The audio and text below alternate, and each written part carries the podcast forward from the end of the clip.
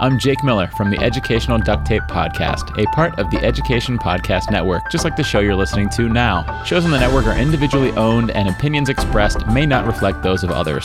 Find other interesting education podcasts at edupodcastnetwork.com. Hey, welcome back. Steve here, and today I'm talking with Nancy E. Head, and she's the author of Restoring the Shattered Illustrating Christ's Love Through the Church in One Accord. It's the story of Nancy's journey through single motherhood and poverty that depicts a family's passage from shattered to restored. Lots of painful lessons, inspiring. Thanks for listening. Don't forget to share and subscribe.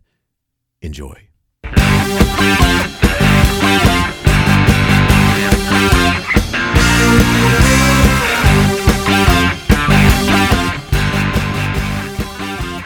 You are listening to Teaching, Learning, Leading K 12, a podcast for educators, helping you help kids achieve their dreams.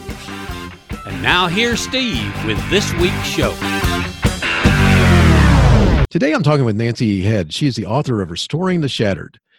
Written in an easy to understand conversational style, Restoring the Shattered is an account of Nancy. Head's journey through single motherhood and poverty.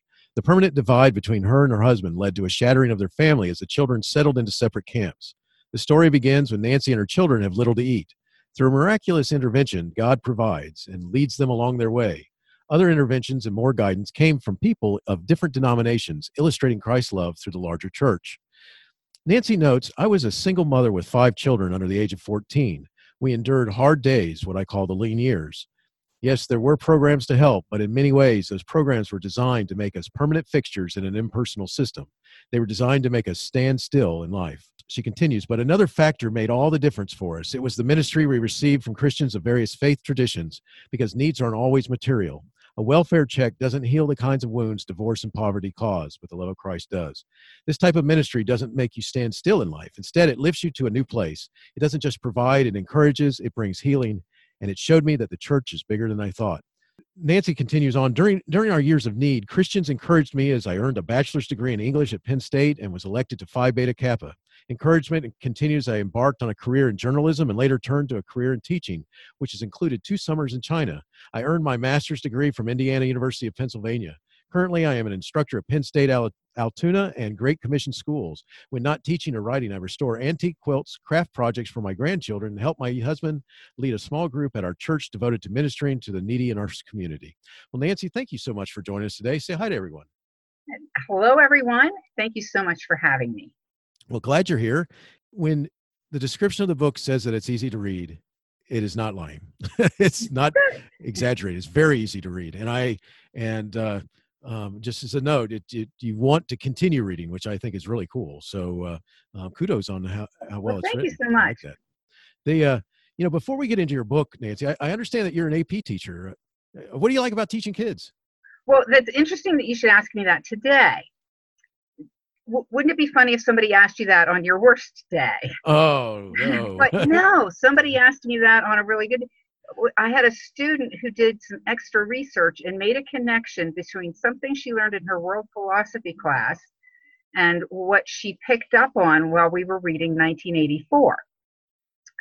And rather than pointing it out to everyone, I asked her. All, all, she was very excited about this, and she's explaining it to me, and she's talking about structuralism and all this, and how how it fits in with 1984. And so I let her present this to the class, and and one girl said, "Oh yeah," in in world, you know, so in the same class together, and and the beauty of it was that the, the discussion was great. And after class, I was gathering up all of my things, and the kids were out in the hall. And I went out, and three of them were standing there, still discussing all this this connection in the book, and with the administrator of the school. Uh-oh. They're explaining, yes. Yeah, so, so the passion that some of these kids bring in. And, the other thing is that I have two kids in my class this year without the passion. Who walked in at the beginning of the year not real passionate, not excited, but kind of a little by the by the toss of the dice of the schedule stuck in my class. And you know, oh, I'm going to have to work harder. It's advanced placement, and uh, and one of them what we did at the beginning of the year we did the toastmasters leadership program And this kid who's not a fan of writing his ideas down on paper just loves standing up and telling everyone what his ideas are. Nice. And he's very engaged. Another student, uh, about the beginning of school, realizing he's not very engaged. But when I teach AP language, AP English language and composition every other year, next year it'll be literature, 11th and 12th graders in there together. I always ask them in line class, what's your passion? What is the thing that you dream of doing? And if you what are you going to study next year in college or the year after that in college? And this kid is interested in agriculture. Not, not a terribly desperately unusual thing in central Pennsylvania. For I don't think the kid lives on a farm. I don't I don't know where he got quite got this. So I handle, handed him a copy of Wendell Berry, whose discussion of uh, modern farming dates back many years, involves poetry, novels, and nonfiction. And it, it's very interesting that that we have been able to engage him. There was a quite I don't remember the question the other day. It was a question about farming. Oh, it was a question about um, global warming and uh, planting seasons. And if you are harvesting in June, when would you have to plant? Well, he's the only one in the room that would have a clue. And it was it was it's great to just draw in these kids who aren't real passionate and then to light the flames in the kids who already are passionate. So that's what i just love about teaching. Going in there i come out as excited as the kids are sometimes. And i always feel good walking down the steps feeling like i've enriched them i've engaged them and they're thinking. And when these are kids generally bring something to class. There's the kid who's really interested in politics and listens to this radio program or that one. And the the kid who's um, really interested in literature she wants to be an attorney. She she bemoaned to her mother when she was 12 years old that everybody else at school knows what they want to be and i don't. Why can't there be a job where you can speak up for people who are really hurting or who, who've had bad things happen to them why can't there be a job like that? And her mother, who's a physician, said, well, there is a job. It's called being a lawyer. So she's she's got that on her radar. Um, and you know, I have I have a very eclectic group of actors and and future lawyers and future farmers and and they feed each other. Nice. And they they feed me too. And that's it, I just remember commenting to another teacher one day, they actually even pay me to do this nice, very nice. That's yeah. that's an awesome thing because that's you know working with kids when you got it happening. It's so cool when it's just clicking and you got that sort of feedback happening in there and the interaction with each other and and if it's inspiring you, that's you know it's it's feeling good. So right, and and I think you know when when the teacher's enthusiastic, the kids can pick up on it. They can run with it too. Most definitely. I one of my just as a side note, what you were talking about uh, at the beginning, I have one of my favorite all-time favorite english teachers. We were colleagues. We taught together. And then down the road i became a principal and i got a chance to to bring her in to help us kind of she was someone very forward thinking and could uh, get kids inspired about doing anything. I brought her into uh, i was able to hire her in my building and uh, she did exactly what i thought she would do which also came with you had to you had to be careful with her because she she could run with those in, inspiring moments and then you get the phone calls yeah oh I, I say that at least once a week nice. It's college class, no phone calls. And my own grandson sits in the class. So uh-huh. I, I told him one day, I said, I, I don't want your mother calling me today. That's funny. That's nice. Well, so let's get into your book. Uh, Nancy, can you explain the imagery? And I know, you know, it's it's throughout the book. So I'm asking you to shorten this down because you you do a nice job of pulling it throughout the book. This Im- the imagery of of the glass, the stained glass, the single pieces of glass, broken glass, and the many other references that you make to glass throughout your book called Restoring the Shattered, Illustrating Christ's Love Through the Church in One Accord. Can you talk a little bit about the, that imagery of the glass? That idea came to me. It was one of those things. I had this idea when I was in grad school that I would write a paper about how you can teach English as a second language simply by teaching the game of baseball. And then I thought, that's a stupid idea. That'll be hard to write. And then I, but I had a commute of an hour and 10 minutes. So I spent an hour and 10 minutes trying to figure out how I could write. And you know, it, when you have succeeded in writing a paper, is when the instructor asks, may he make a copy of it. And I had a similar experience with this. So this this idea came, and I could think of a million ideas why it wouldn't work, and then I began to do the research. Glass is not neither a solid nor a liquid. Well, that if we if I make a metaphor that we are like glass, then we're never really set. In, we're not like concrete. We're not set in stone. We are flexible, growing creatures not quite fluid because we pull along that solidity that's part of it with us. Uh, when you shatter glass, it breaks, but you can continually recycle glass. It doesn't degrade. And I found these ideas fascinating. And of course, the beauty of a stained glass window. And I had this idea in my mind that I did not think would make a good cover to the book because it would look a little bit like zombie person. But the the image in, that I describe in the book is Christ with his arms out wide in a white robe, receiving the bride, and the bride in her white dress with places pieces of glass missing and uh, cracks, which of course is the church, because we have the shattered pieces and we have the cracked pieces and we so and i also stretch the metaphor a little bit that that satan throws stones and makes the holes but he also will try to fit in plastic pieces here and there. And of course when you get extreme weather the plastic will crack and break and fall out because it's not real.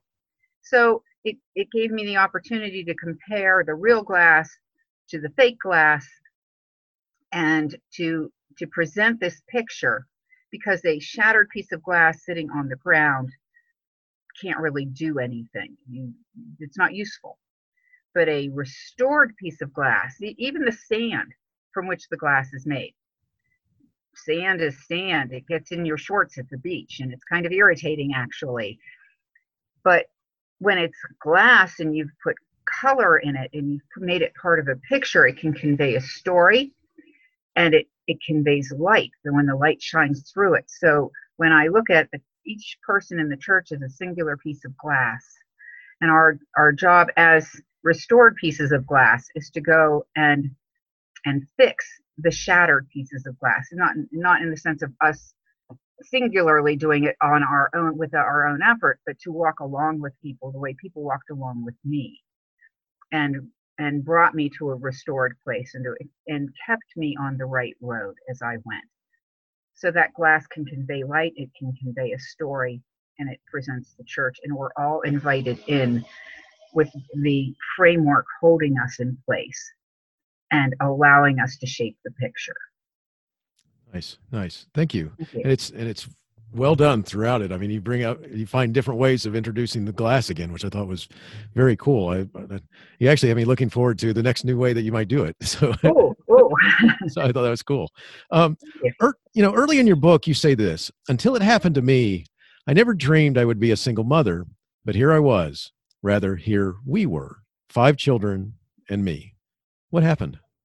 Well, uh, we were in this nice city neighborhood so we live in the city of Altoona, and it's a it's what's called a third class city in Pennsylvania. So um, certainly nothing like Pittsburgh or Philadelphia or Erie or Scranton, but it's this is a small city and um, not quite any kind of inner city sort of thing. And it was a quiet neighborhood, and we had um, family that lived next door with kids and people across the street, and it was really neat because you know, occasionally someone would say, well, why did you buy that? You have all those kids, and why did you buy that house with that tiny yard? And think, mm, my kids have a really big yard. It's the whole neighborhood. It's the, the you know the woods up behind, uh, up up the next street, and it's just kids could run all over the hill, and it was it was a pretty safe neighborhood. It was quiet, and people were married, and it was all everybody was settled, and and suddenly I was alone, and uh, it was very difficult uh, at first. And you know, my kids went to a christian school and it was embarrassing and it was embarrassing at church and it was embarrassing when you ran into somebody in the grocery store. And my husband was basically took three years to make up his mind where he wanted to be. And i uh, not very many people suggested to me that I should take the bull by the horns and just make the decision and cut the ties. And five kids, you know, if you can restore things, I would like to.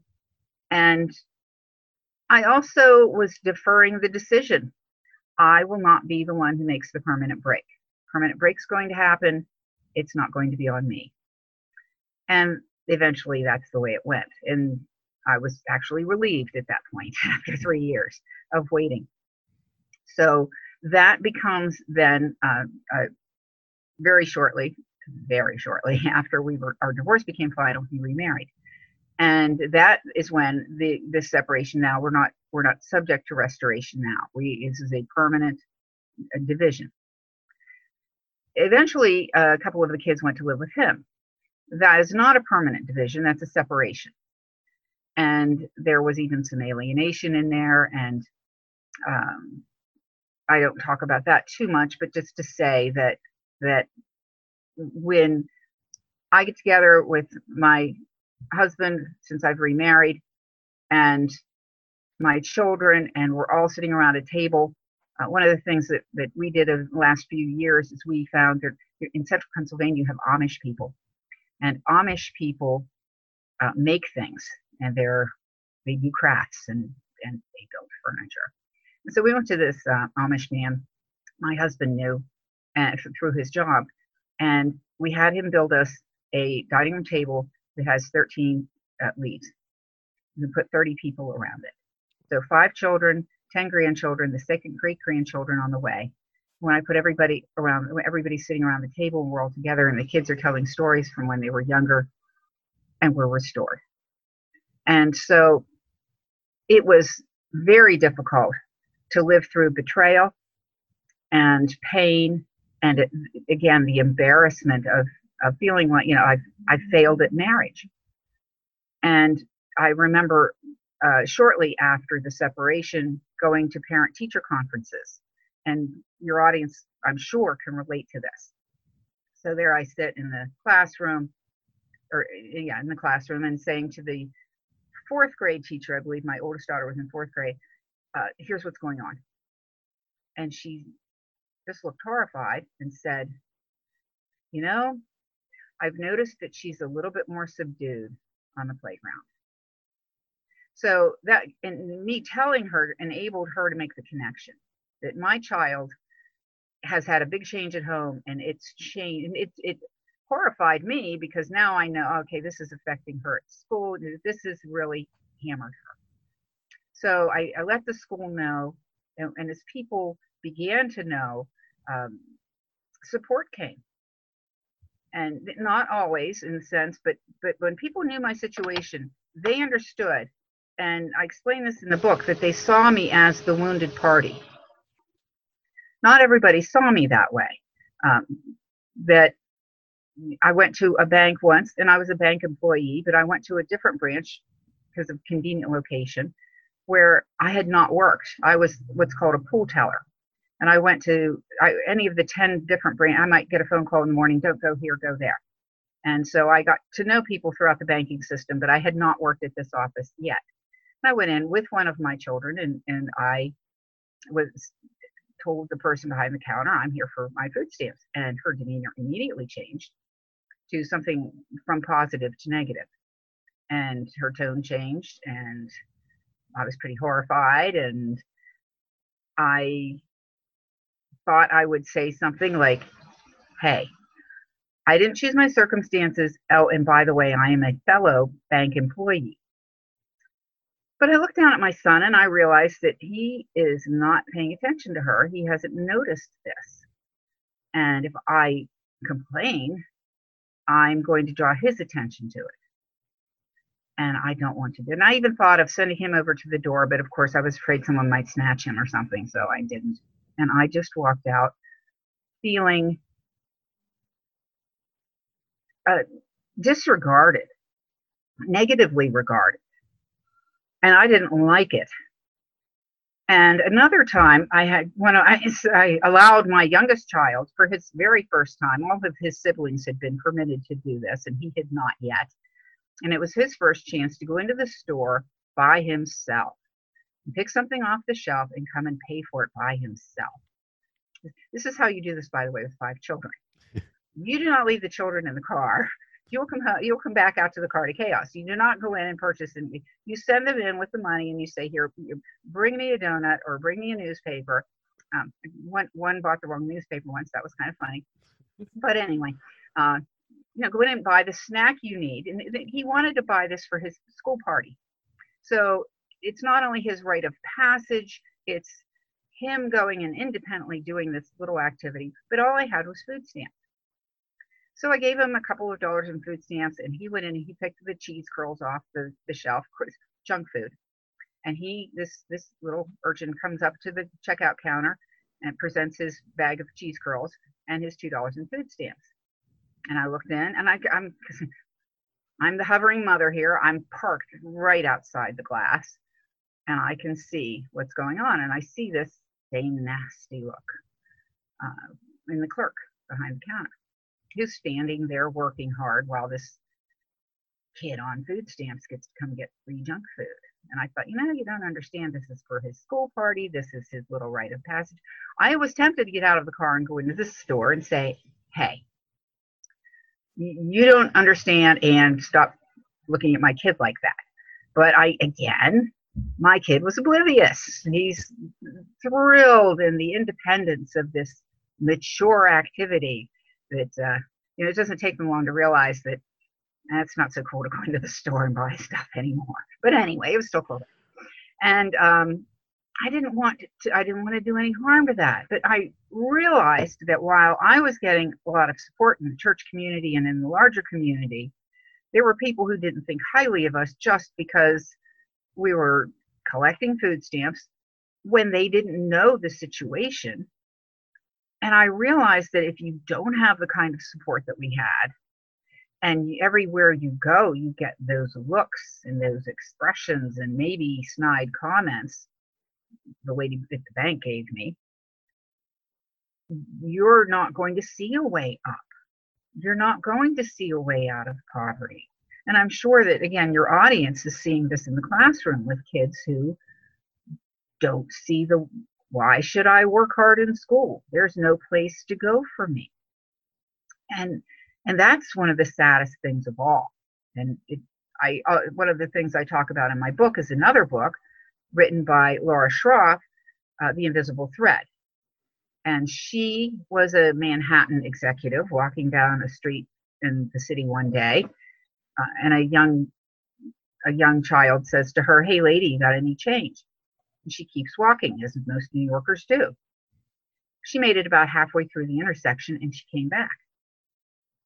And she took him to McDonald's and bought him a meal. And she began a relationship with him that endures to this day. Wow. But the, the telling thing about that was that he didn't see she would say, Well, what do you want to be when you grow up? He had no idea. He'd never thought about it. He, there was no reason to think about it because he didn't know person he personally knew nobody who had a job. So why dream? That's the stuff for television.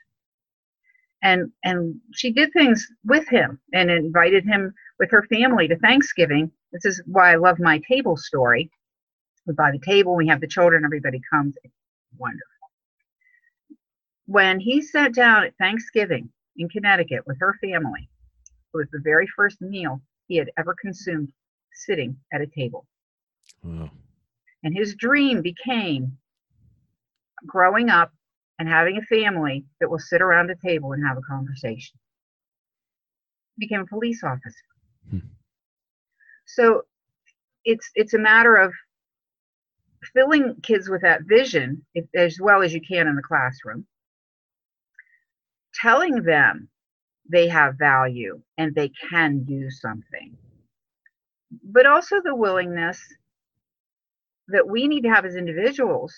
That Laura Schroff got halfway through the intersection, turned around and came back.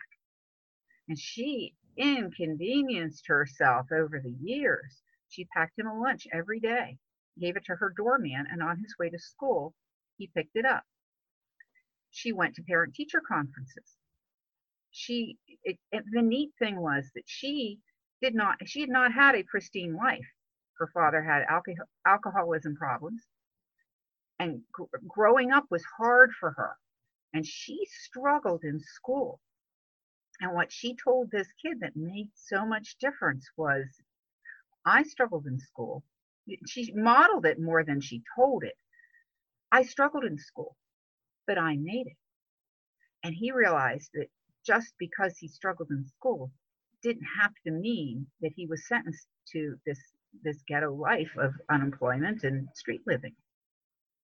And and it's just a beautiful story that that shows it wasn't the parts of her life that were easy that helped her help him.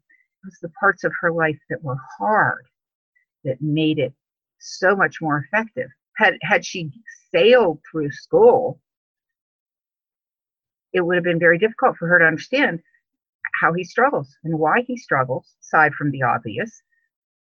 And but but her struggles in school led to her saying it's possible in life to overcome that. And that's the kind of difference that people can make with kids, and it's it's just a beautiful thing. So I I think all of my kids are living productive lives, and I think that people modeling the, their productivity through our lean times help them to say, okay, when I grow up, how do I want it to be? And through God's great provision and and their own decision of which way should I take my life. And people have a little bit more control over that than we sometimes acknowledge. But but that's it was the people inconveniencing themselves, being welcomed into our mess, and walking with us that made all the difference. That's excellent. Thank you. That you know, there are probably many uh, families and uh, individuals who can share in the memories of having to tell others that their family was no longer whole and that a piece was missing or that something had broken. Um, could you kind of you've, you've kind of touched on this a little bit. Can you share a little bit more about the because you we're talking about broken separation, the distance that's between that. Can you kind of bring us together with those uh, those ideas here again? The brokenness and the, do you mean the difference between separation and division? Yes. Yeah. Okay. Yeah. That um, and that I look at it in a society and in a city, and I look at, for example, two different churches that that we are all believing mostly the same thing, but we have this separation from doctrines. Then there are other churches that may deny most of what we believe. That's a division. And that the division needs to be a, a permanent as long as there's a denial of, of the truth. But where there's an embrace of the truth some differences in practice and understanding that there should be a separation and we should work to overcome that separation. So when we when we think of brokenness and we think of the, the church as this imperfect picture of christ and then the bride and the imperfections and the brokenness there every person is a piece of glass with cracks or with missing pieces or or in pieces and uh, it, it's one of the quotes that that uh, uh, you that might have touched you in the book was about how uh, parents uh, the children are like fine glassware and that we leave fingerprints some some we leave fingerprints on and some some are cracked i think it's something like this we leave fingerprints on some and some are cracked some are completely shattered. And so that the uh, delicacy of children and that nature of uh, I don't think anybody grows up without some cracks. And I was uh, talking to one of my uh, with my daughter-in-law the other day. She has a, a girl in eighth grade, and, and, we were talking about the nature of eighth grade girls and uh, how there's so much drama sometimes and there's this and that and and it's such a big deal and it you know you grow up and think it those are the things we carry with us those are the smudges on the glass or the tiny cracks in the glass and nobody escapes to adulthood without those things. There's always some sort of uh, separation. And when you take a kid, it's kind of like, do you remember the movie Inside Out? Which Yes. I think is very difficult to, to, it's almost hard to sit through it as a teacher.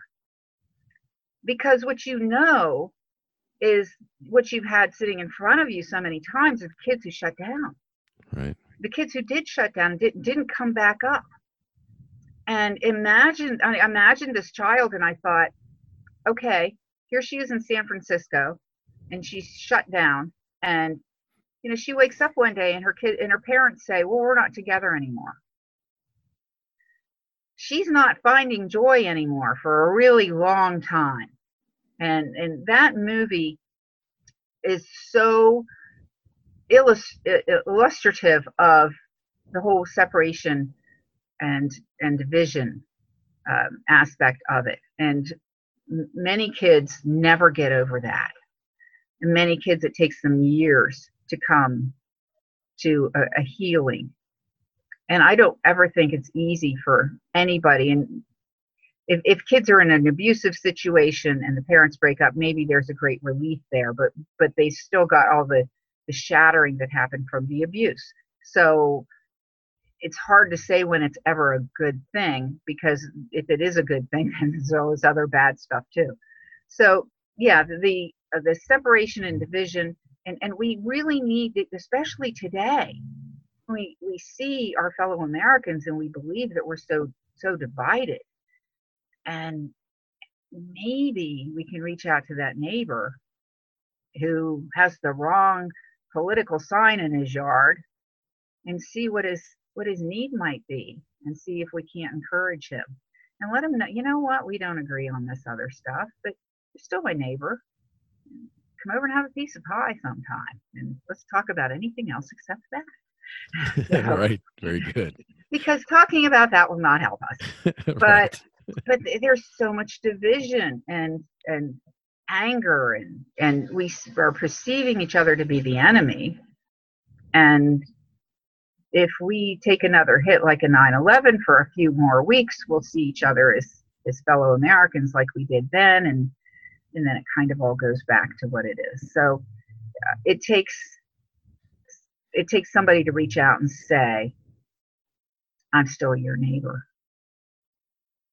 That's excellent point. I mean, it's excellent, and it, and this theme is throughout the book, and I and I, I you know, kudos to you for creating this theme because it's it, it is. They're still your neighbor. They're still your kid. They're still whatever, and Mhm. trying to bridge that those gaps and uh, reconnect is so important. You know, the, the poverty gets very bad that you end, end up finding yourself in, and all your kids are under the age of fourteen. What what helped you escape that poverty? How, how did you get out of it?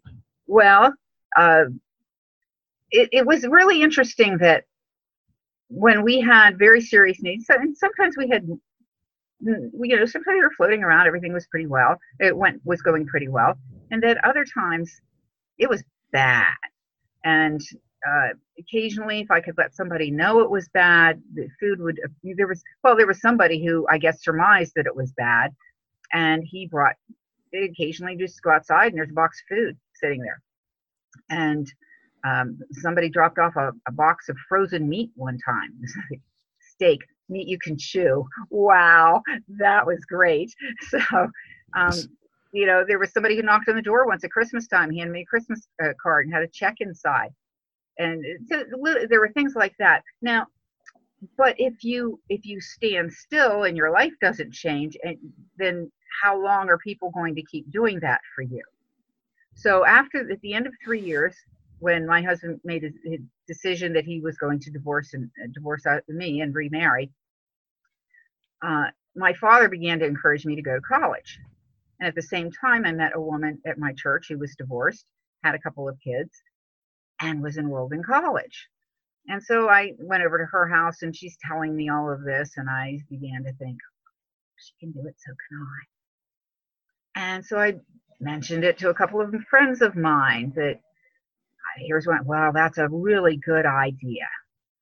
And I uh, have my bank job, and I wasn't really sure classes are ready to start. I'm accepted. What am I supposed to do? And I, I called one of the managers I worked for at a different branch, and real friendly guy, great boss. And I said, okay, here's my situation. What should I do? And he said, write a letter that says I can work on this day, this day, and this day every week according to the schedule. And if that's suitable, that's terrific. And if it's not, let this serve as my notice. Okay, that's kind of scary, but it suited. And I got to work, I continued to work there for three years as long as the, the uh, person in charge was there. At the end of the third year, he wasn't there anymore, and the new guy came in. And, and again, I wasn't the best bank teller there ever was. Um, I tended to transpose numbers. So I but it, ironically, it was horrifying to not have a job anymore, and it was also uh, it also worked out just fine. The, the, church again stepped up and tried to fill the gap. We only have to get through one more year here. That's all we have to do, and and that that really helped out. It was it was just it, it was the church, but it was the community at large, as I mentioned in the book. It was uh, people people from the church, but it was people from the civic organizations that I'd worked with as well. And the encourage it wasn't just to hear some stuff.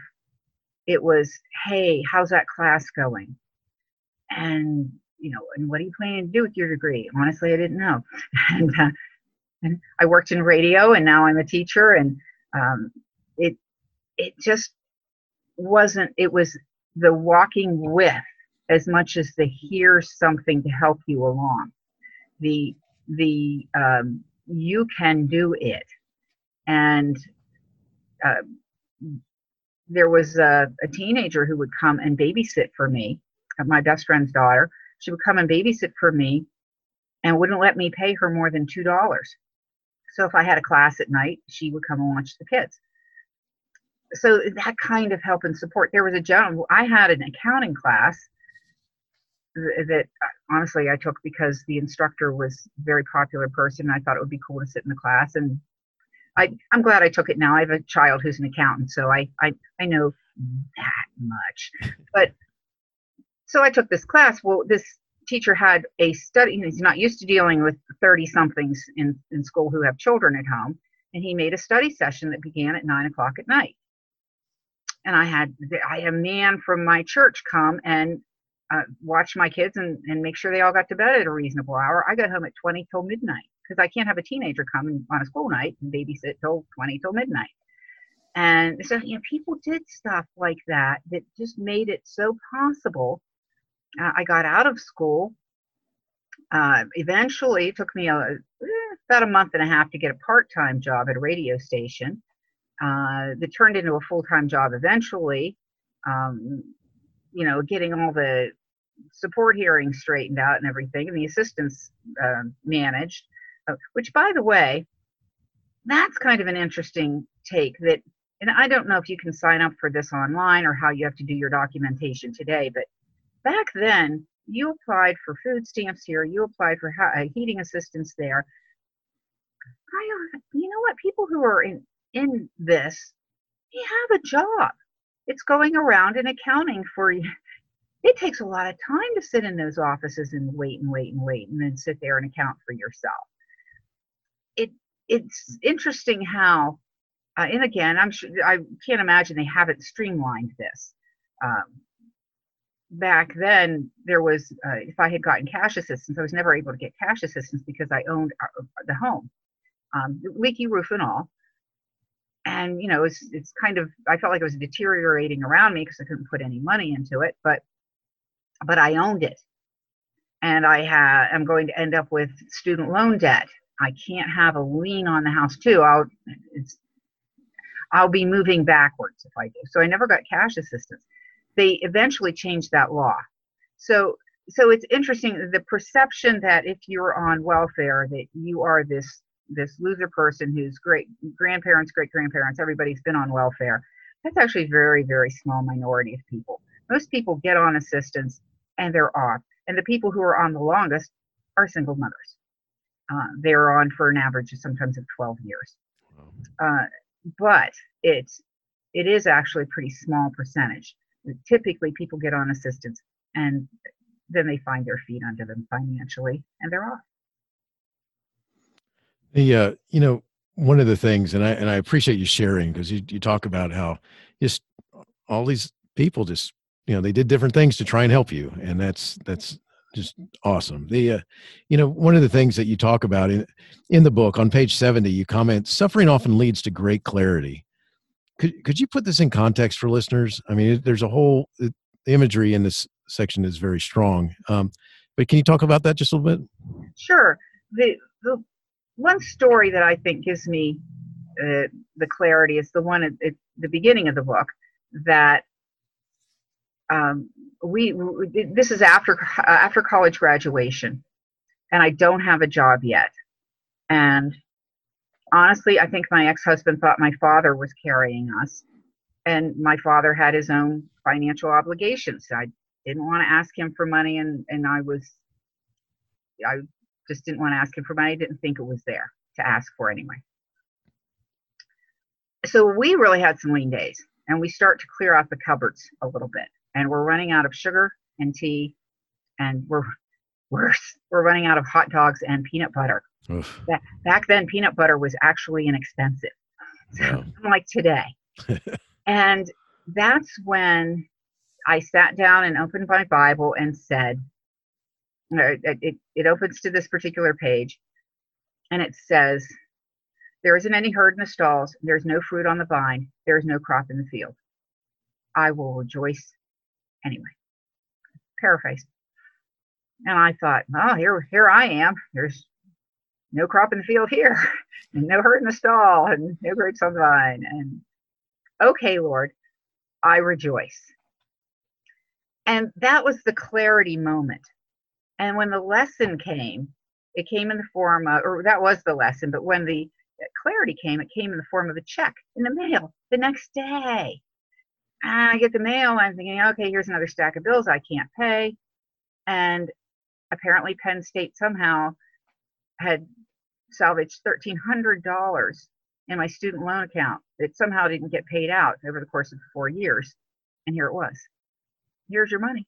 Wow. And so we went to the grocery store. Everybody got to pay. That's the clarity moment. And I thought, to, you know, I, that God brings you to a certain point, teaches you the lesson, and then makes He fills the need that you had, that you were relying on Him for. So, and honestly, I had no idea. That came like a bolt out of the blue. I had I thought we were going to have to crawl our way up the dirty hill, you know, under with our fingernails, and and it it wasn't much different from that in a sense, but but I got to I mean, I was getting to know bill collectors by first name. Oh, hi, it's you again. How's your month going? so, uh, and they were, you know, hi, Nancy. Hey, what's up? How much are, can you pay us this month? And what's going on? Do you have that hearing yet? So, that kind of thing. And so I, I send everybody a check. And it, yeah, that was the big turning point for me when, because it never looked that bad again so that's that was the the clarity of um, where you are and where you can go when when it's a, a, deep need that suddenly gets filled in a, in a very surprising way. And i think that's the you know the key there. Just just all of a sudden here here we are and now good timing. I told us to very good timing, and uh, it's like thank you. Um, you know, a, a, theme that you share in your book is the comparison of divorce and families and separation within and between churches through disagreement and misunderstanding. And I think as as anyone reading it would see that we have this happen in our families we have this happen in organizations i mean wherever there's people with different thoughts about different things and it pulls us apart um, could you tell us a little bit about what you you've learned and what your message is that you're trying to deliver about about that?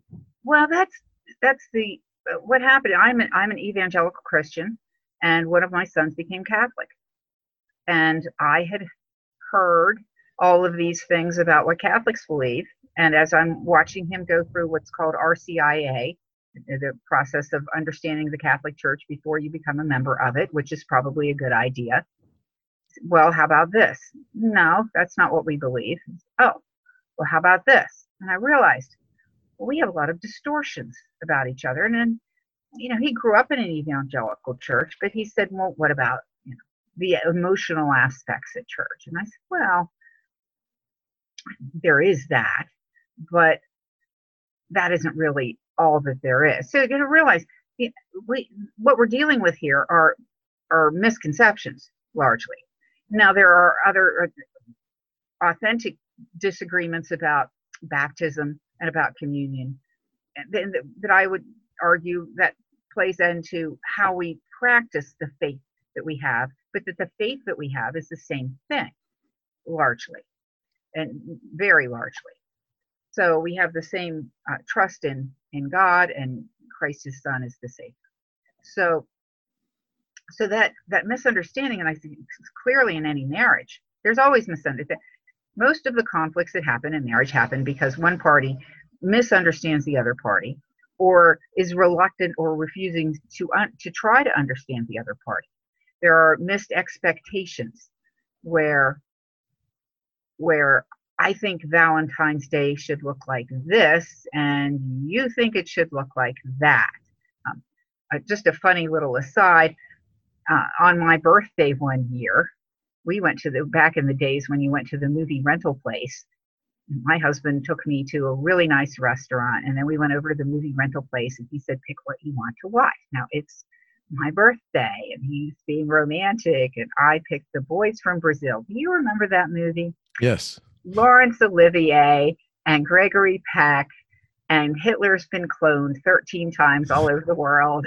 Right. And yeah, I love that movie. My husband still doesn't appreciate the way that movie ended. nice. He missed expectation on his part. and so it's kind of still this joke, the boys from Brazil for us. And, you know, he thought I would pick some chick flick movie. And I was like, oh, I haven't seen the boys from Brazil in so long. Let's watch that movie. It's so good. It's called Laurence Olivier and Gregory Peck. And it's this sci fi Hitler thriller kind of thing. Yeah. So we also enjoyed Jojo Rabbit this year. So um, yeah, that whole that whole thing and, and just the idea that well if you're if you go to this church this is what you believe and you're wrong because we're right. So therefore i can't do any ministry with you. That's the problem. And for example when i love this my church next month will collect peanut butter for the st vincent de paul food pantry which is located right near a catholic church and we also collect shoes for the United Methodist Church. And I, I don't know which way they're going in the division. I, am not sure. But they have a virtual shoe store in their in their uh, church building. And anybody, a low income kid, 18 and under, can come in twice a year and get a pair of shoes and two pairs of socks. Wow, what a great ministry! So we collect shoes and socks for them nice. every every summer. It, try to load their store up a little bit before back to school. So here we are as a community doing this two pastors in town decided, you know, we could we could see how many pastors we can get together every Sunday morning to pray for each other and to pray for our city. We'll pray for our city. We'll pray for the people who have needs in the city, and we'll pray. Uh, and again, my my interpretation of what they're doing.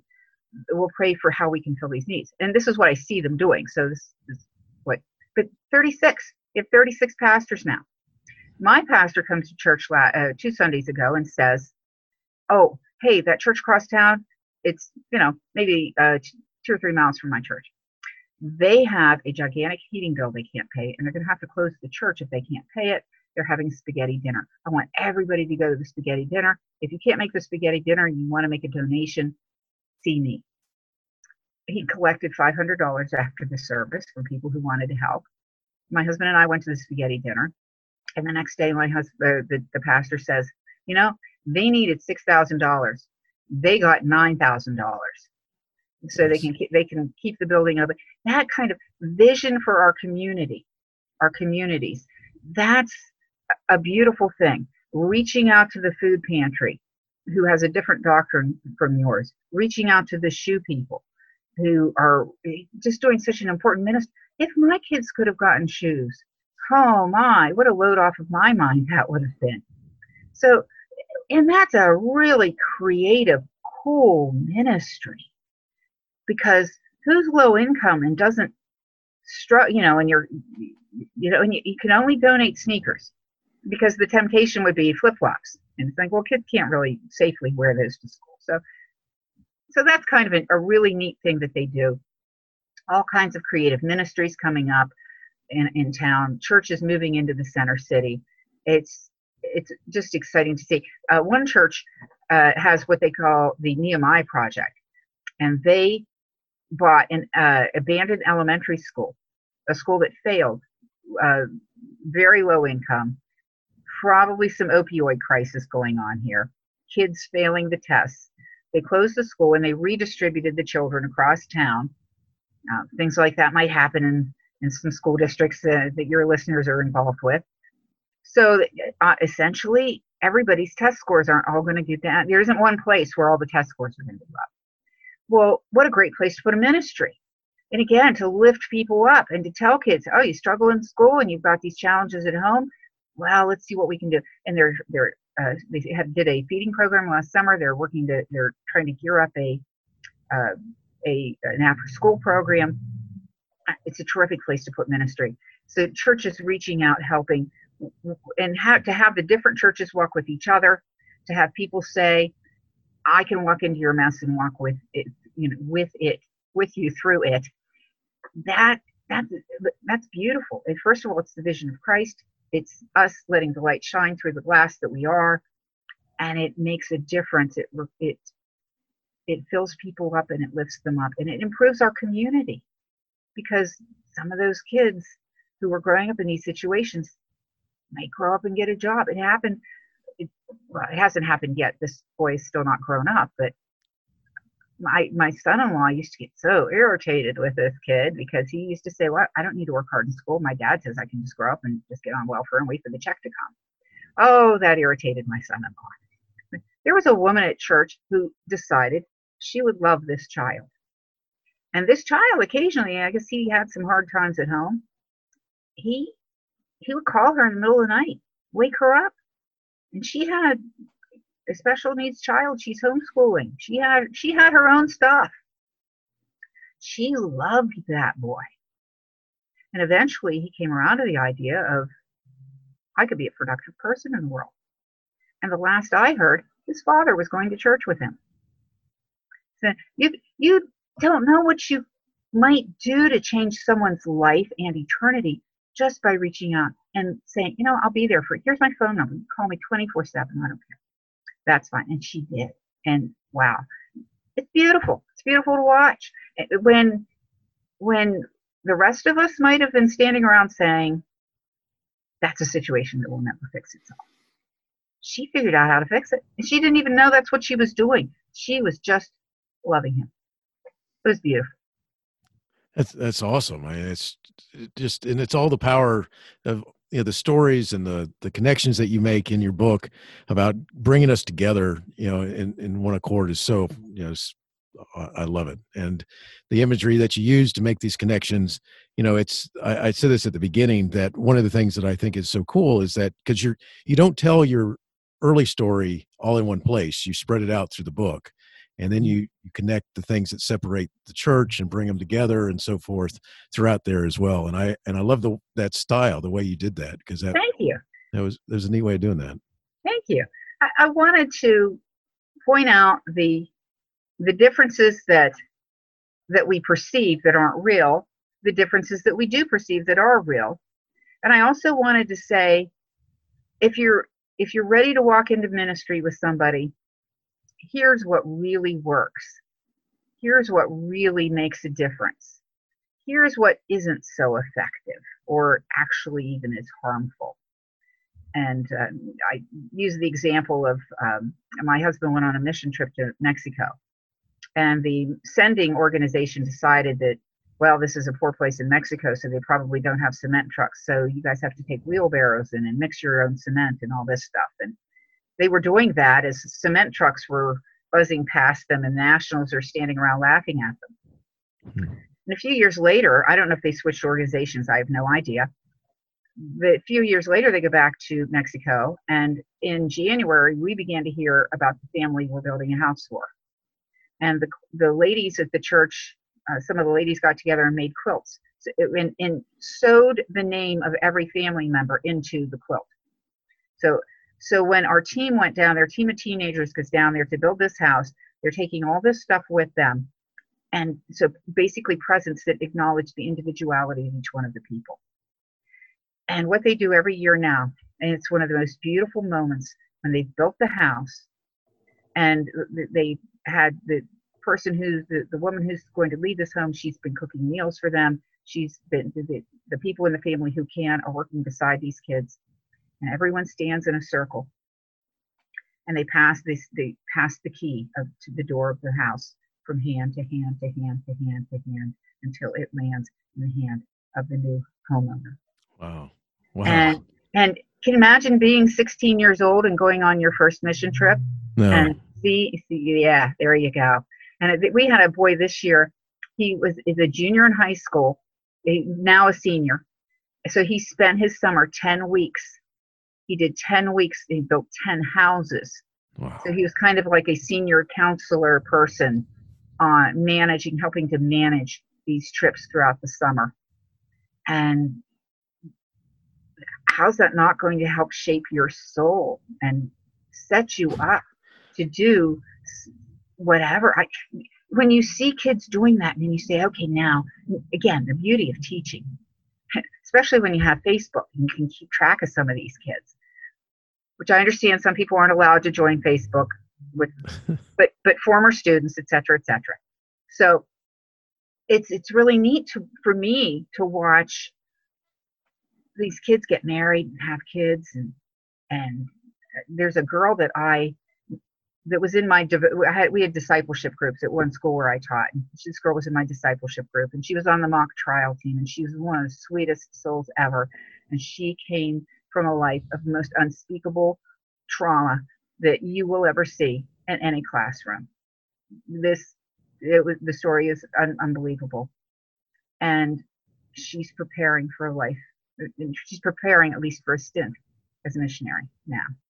And you know, the kids you worry about, it's amazing to me sometimes the kids you don't worry about that you should have. Right, and, right. And then and then the kids that you thought, oh and wow. They work it out. You know? Yeah. And Yeah. it's, it's exciting to see. And it's, you know what I learned from that, um, I, honestly, I remember thinking, you know, this one kid had some behavior problems, and why is he still here? Because it's a private school and it doesn't have to. And the principal kept saying, "Going to invest in him." Going to invest.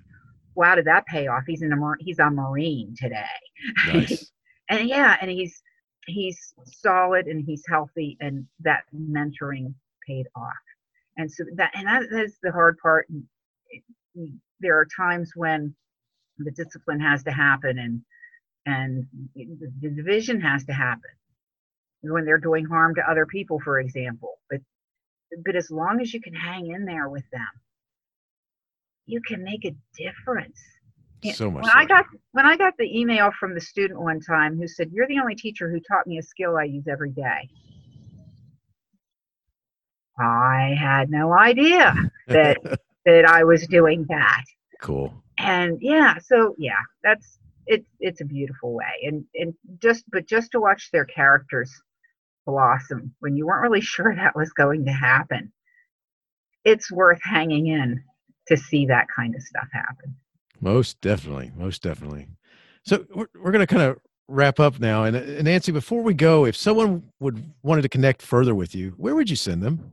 well my email is nancy e head at nancy e head at yahoo.com and i have nancyehead.com so there's the i think there's a means to communicate with me that way and certainly just to leave a comment and um, the book is on amazon.com and barnesandnoble.com but uh, through email or through uh, uh, facebook um, i'm on instagram facebook twitter nancy e head Excellent. And I will put all those in the those links in the show notes as well as the uh, uh, your email and such and uh, Great, and the website address. So so cool. terrific So I got two questions for you to end up with.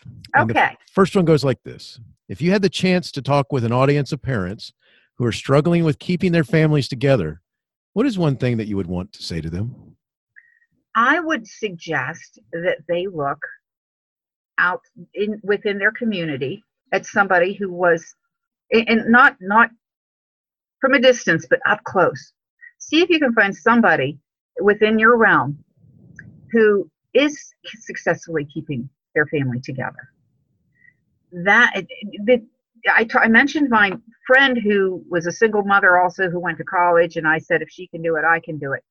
The two friends that I had that made so much difference for me were married, and it didn't matter that I was going this way in life and their lives were going a better path, a different path, not always an easier path. One of my friends dealt with her husband having a chronic illness. She was the main bread maker, breadwinner of the family. Uh, mix my metaphors here late in the game. uh, she's main, main breadwinner here in the family, and she really carried a lot on her there was a time when our state shut down. She's a state employee who worked for a local legislature. When Pennsylvania, if you don't have a budget in, in uh, by June 30th, nobody gets paid. Kind of like a federal government shutdown, only your Social Security's checks still go out. She wasn't getting paid. Six weeks. Her husband is chronically ill. Hmm. He, I don't remember if he was unemployed at the time or what the deal was. They were still trying to figure out what his illness was. And that so I wasn't the only one hurting. So the married couples, I, I, I went over to my friend, other friend's house one, uh, one night to get my wedding dress. She's going to pin the hem on my wedding dress. And of course, I was excited. The wedding's coming up, and I didn't want to do that task alone, and I knew that she would know how to do it. And I showed up on the evening that she is having some conflict with her husband. And she has the pins in her mouth saying, Are you sure? are you sure you really still want to do this? so, and that reality that they gave me, and the example that both couples still together, and lo these, oh, well, the one couple just celebrated their 40th anniversary last summer. And I think everybody's, the other couples probably working on 45. So hang around with people who are keeping it together find out what their reality is because their reality will not be dancing in the daisies. Their reality will be the real stuff of every day that we're all going through. And the, the difference is, are you going to hang in there through that stuff? And you need both people to say, I'm willing to hang in here through stuff. And so that's what I would recommend though. Get get good friends who are really successful in their lives, but then make sure that you're looking for that real part that, that says, yeah, it's hard. And we're doing it anyway. And we're going to keep doing it. I loved my grandson's wedding, of course. What I loved about it was the, the acknowledgement more than once that what we're entering into is something that's going to be difficult. And we stand here acknowledging that this will be difficult and we commit ourselves to walking through those difficulties together. Um, I loved going to a former student's wedding in Russian and we had translators and it's just a beautiful thing they made the vows and then they both got down on their knees and into a microphone they are praying and i'm getting the translation god help me keep the vow i just made excellent well there's an extra layer of seriousness on that yes so yeah that whole so so hang out with other people who who are doing it and keep walking through the hard stuff. Excellent. Awesome advice. So, last question Do you have a teacher in your past who made a difference in your life? And if so, who was it? And what would you say if given the chance to say thank you? Uh, several people come through my mind, but one was a colleague. He was my teacher. I came very close to getting a minor in philosophy, which my brother told me that that and five dollars would get me a cup of coffee. Uh, but I loved this teacher. His worldview was completely the opposite of mine. Mine was completely the opposite of his. We liked each other anyway. He encouraged me. I mean, he he gave me some personal advice at, at one point in time about basically encouraging me to go to court to pursue the child support. Um, he passed away very suddenly, uh, um, almost two years ago. And every there are very few times that I, there are very many times when I walk into the, this particular building where I teach and say, I miss him. I still miss him. He encouraged me knowing I was going to take off in life not following his worldview. Hmm. And we just liked each other. And he even said to me one time, I'm not really sure why I'm encouraging you in this, because he disagreed with it. But he, he was such a teacher, as such eh, that he that he encouraged me anyway. And I just, you know, there was there are others there too. I I it was just so sad to lose him so suddenly and to to miss the encouragement that he still gave me. We sat down a, a, a day after election day, and when a lot of you know the the division that we talked about, we sat down and we talked about it. We shared a couple of laughs, which most people in the country weren't doing in 2016. So, it, and I honestly had had not picked a side in that one and, and went with the right in. I'll be full disclosure there. Uh, but it was it was an interesting election and it was interesting to talk to somebody who also found it interesting and not emotionally disturbing. And it, so there's just so many ways but um, his his analysis of my work uh, his teaching that i still teach uh, you know I, I still teach plato's cave and and things to, to kids and you know how you can apply that to a work of literature and things like the thing that the gifts that the man gave me are things that I carry and pass on to other people. And that's the, again, as a teacher, you don't ever know the gift that you give somebody else that they're going to carry on and give. Like the girl who emailed me and said, You're the only teacher who taught me something I use every day. Wow. She said, You know what? It, it's, and it's a listing of different ways to start sentences and ways to vary your, your prose to make it interesting. She said, You know what? I've forgotten what the sixth one was. Can you tell me what it is? I want to teach my little sister how to do this wow. That's and again so that's the gift i gave that she's giving nice. somebody else. And and maybe that's a skill the sister is going to use every day of her life. And and the you it's like dropping a stone in the water and you watch the ripples go on but you can never know how far those ripples are going to go and when they're going to end if they'll ever end. It's beautiful. Very cool. Thank you very cool. That's and it is that you just never know. I, I like the analogy, the, the ripples, how far they'll go. You don't know. And one day they might let you in, and that's cool when that happens. So yeah. Very nice. Nancy, thank you so much for sharing your story and your book, Restoring the Shattered, Illustrating Christ's Love Through the Church in One Accord. It's a powerful book, you know, and many lessons to be learned from your words. And I thank you and wishing you the best in all that you do. I wish you the best too. This has been delightful. Teaching Learning Leading K 12 is excited to be a member of Voice Ed Radio. Voice Ed Radio, your voice is right here. Teaching Learning Leading K 12 is a proud member of the Education Podcast Network. Podcasts for educators, podcasts by educators.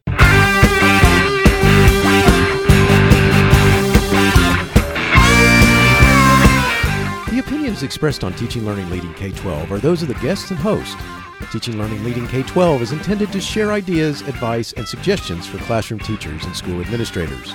Teaching Learning Leading K 12 is produced for educational purposes. Thanks for listening, and I hope you'll share it with your friends.